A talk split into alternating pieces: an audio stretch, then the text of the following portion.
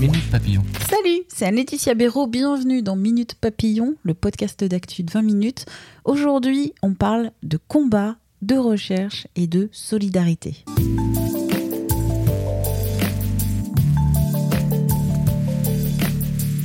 Imaginez un scientifique, chercheur, chasseur de maladies rares, mais aussi un militant aux côtés des malades. Vous secouez le tout et on se retrouve avec mon invité du jour, Serge Brown. Il est directeur scientifique de l'Association française de myopathie AFM Téléthon. Le Téléthon, l'événement qui se déroule tout ce week-end. 20 000 animations, 200 000 bénévoles pour récolter des dons pour la recherche sur les maladies génétiques rares. Qui est Serge Brown Qu'est-ce qui l'a poussé vers la recherche scientifique? Pourquoi avoir choisi cette association? Allez, ma première question à Serge Brown, c'est comment tout a commencé? Quand j'étais tout petit, je voulais réparer les dents de mon grand-père. Ça, ça a commencé comme ça.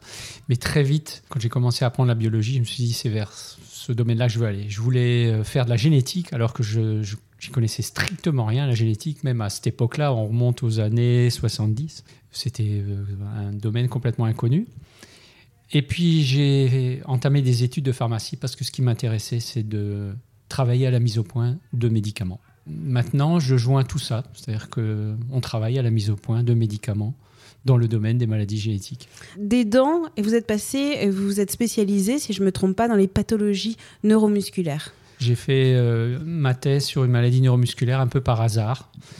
Et puis euh, j'y suis resté euh, pendant plus de 20 ans, à essayer de comprendre certaines maladies, puis apporter euh, quelques solutions thérapeutiques, et financé pendant ces 20 ans par une petite association au départ qui s'appelait l'AFM, Association française contre les myopathies, et puis qui est devenue une grosse association grâce au Téléthon, et qui a continué à soutenir mes travaux pendant ces 20 ans que j'ai passé en France et à l'étranger. C'est en 2005 que vous avez intégré donc l'association, la petite association qui est devenue grosse finalement. Lorsque l'AFM m'a appelé pour euh, la rejoindre en tant que directeur scientifique, pour moi, c'était impossible de dire non. Ça faisait 20 ans que j'étais soutenu. Je me suis dit, euh, maintenant, je vais essayer de rendre à l'AFM tout ce qu'elle m'a apporté. La France est pionnière dans la recherche sur les maladies rares et elle le doit en grande partie au Téléthon. Et ça, c'est vraiment quelque chose d'unique au monde ça s'appuie sur une générosité qui, a, qui, elle, est unique au monde. C'est à la fois euh, le 36-37, le téléthon.fr, c'est-à-dire les dons, et puis c'est le terrain. Le terrain, ça c'est unique. C'est euh, près de 20 000 manifestations partout en France, dans 13 000 communes un lien social, 50 000 associations, 200 000 bénévoles, un million de donateurs. Ça, c'est vraiment unique. Et il n'y a pas un pays qui euh, nous arrive à la cheville de ce côté-là. C'est une solidarité, une chaîne qui commence par le don et qui revient après aux malades, mais aussi à tous ceux qui ont donné. Parce que ces recherches, elles servent pour des maladies dites rares, mais en fait, ça concerne absolument tout le monde. La recherche sur les maladies rares peut aider sur des maladies plus communes, voire même sur le cancer. La recherche sur les maladies rares, c'est applicable à beaucoup de maladies. D'abord parce que les maladies ont des mécanismes communs. Donc, euh, ce qu'on apprend sur une maladie peut aider d'autres maladies. Et puis, les thérapeutiques peuvent servir. Par exemple, la thérapie génique des bébés bulles, c'est une maladie du sang, une maladie du système immunitaire. Elle est utilisée aujourd'hui pour traiter des cancers du sang. La recherche, c'est chronophage et ça demande aussi énormément de coûts. Combien on aurait besoin aujourd'hui pour continuer la recherche et, trouver des nouvelles solutions? J'ai l'habitude de dire qu'il faut un téléthon par médicament. Je dirais c'est une moyenne. Il y a 8000 maladies. Et, parfois, il faut plusieurs médicaments par maladie. Donc c'est sans fond. C'est, euh, ça paraît sans fond et pourtant, maintenant, on parle de médicaments pour un certain nombre de maladies et des médicaments qui font école pour d'autres maladies. Et du coup, l'industrie pharmaceutique commence à s'y intéresser. Et donc, finalement, euh, il y a un effet un peu démultiplicateur. Mais effectivement, il faut continuer euh, à soutenir le Téléthon parce qu'il y a encore des milliers et des milliers de maladies orphelines, orphelines à la fois de recherche, orphelines de connaissances et orphelines de traitement. Mais est-ce que c'est pas désespérant d'une certaine manière, euh, moi qui suis devant ma télé ou qui veux participer à une course euh, samedi ou dimanche euh, lors des, des, des, événements pour le Téléthon, je vais donner peut-être 20 euros, 30 euros, ce que je peux donner et me dire, oui mais c'est même pas une micro-goutte d'eau par rapport aux besoins.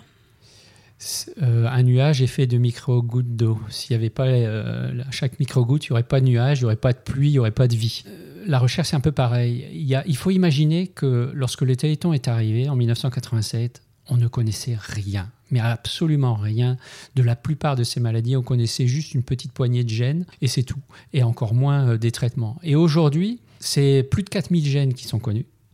Et à partir de là, des thérapies qui peuvent être envisagées. Et il y a, après 30 ans de recherche, et c'est le temps qu'il faut pour la recherche, pour euh, passer du noir le plus total à des traitements qui puissent être accessibles aux malades, eh bien maintenant on parle de thérapie génique, des choses qui étaient complètement inconnues et même inenvisageables à l'époque, qui sont une réalité aujourd'hui, des traitements qui changent la donne, qui sauvent des enfants, il y a des traitements qui aussi sont utilisés pour des adultes. Et donc, rien que sur la thérapie génique, il a fallu 30 ans pour euh, que 8 médicaments aujourd'hui soient reconnus par les agences de santé, dont euh, plus de la moitié doivent au Téléthon directement. Et il y en a trois autres dans le cancer sur les 8 trois dans le cancer qui doivent euh, aux technologies qui avaient été mises au point pour les bébés bulles, donc euh, indirectement doivent aussi au Téléthon. Et la FDA américaine, l'agence du médicament américaine, estime que d'ici 2022, c'est-à-dire trois ans, il y en aura 40. Ce sont des médicaments d'un genre nouveau qui sont en train de révolutionner la médecine. Et le mot n'est pas galvaudé. Comment vous voyez tout ce parcours J'ai l'impression d'avoir accompli modestement, parce que je suis juste un, petit écrou dans, dans, un très gros rouage, mais au même titre qu'un donateur. J'ai vécu euh, ce passage de l'ombre à, la lumière pour des maladies euh, dites incurables, avec des thérapies dont on imaginait, on connaissait même pas le nom puisqu'on les imaginait même pas, et de voir euh, ce parcours qui n'a qui a pas été linéaire. Hein. Il y a eu aussi des difficultés, il y a eu aussi des déceptions, mais c'est le propre de la recherche j'ai à la fois beaucoup de fierté et aussi beaucoup d'humilité. Et je me dis, lorsque je me retirerai, ben, j'aurais euh, accompli une part du chemin, j'aurais, servi à quelque chose un peu. Et c'était peut-être ça, ce que je voulais, euh, je voulais réparer les dents de mon grand-père pour aider, quoi. Je sais que c'est pas moi en tant que personne, c'est toute une collectivité, c'est nous tous qui, qui euh, travaillons à ça. Nous tous qui faisons avancer les connaissances, pour nous-mêmes, pour les autres. je trouve que le Téléthon, c'est ce qu'il y a de mieux en... Enfin, c'est l'expression de ce qu'il y a de mieux en nous. Solidarité, imagination, persévérance. ça, c'est propre de l'homme, ça. Et c'est ce qu'il y a de plus beau. Et ces quelques mots d'espoir terminent cette interview qui s'est déroulée il y a quelques jours à l'Institut de myologie à l'hôpital Pitié-Salpêtrière à Paris. Quant au Téléthon, c'est tout ce week-end, un numéro de téléphone, le 3637, pour donner. Quant à Minute Papillon, si cet épisode vous a plu, n'hésitez pas à nous envoyer quelques petites étoiles et des commentaires sur Apple Podcast. Merci beaucoup. Je vous souhaite un très bon week-end. On se retrouve lundi.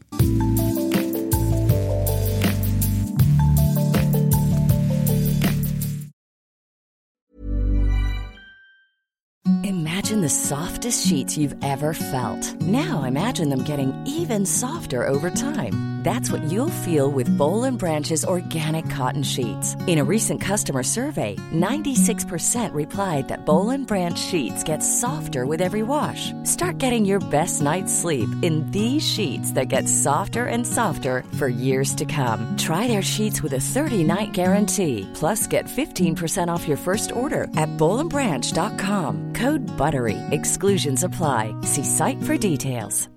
Hi, I'm Daniel, founder of Pretty Litter. Cats and cat owners deserve better than any old-fashioned litter. That's why I teamed up with scientists and veterinarians to create Pretty Litter. Its innovative crystal formula has superior odor control and weighs up to 80% less than clay litter. Pretty Litter even monitors health by changing colors to help detect early signs of potential illness. It's the world's smartest kitty litter. Go to prettylitter.com and use code ACAST for 20% off your first order and a free cat toy. Terms and conditions apply. See site for details. On ne va pas se quitter comme ça. Vous avez aimé cet épisode? Sportif, généraliste, sexo ou scientifique, varié mais toujours bien informé. Découvrez les autres podcasts de la rédaction 20 minutes sur votre application d'écoute préférée ou directement sur podcast au pluriel.20minutes.fr. Et merci de nous avoir écoutés.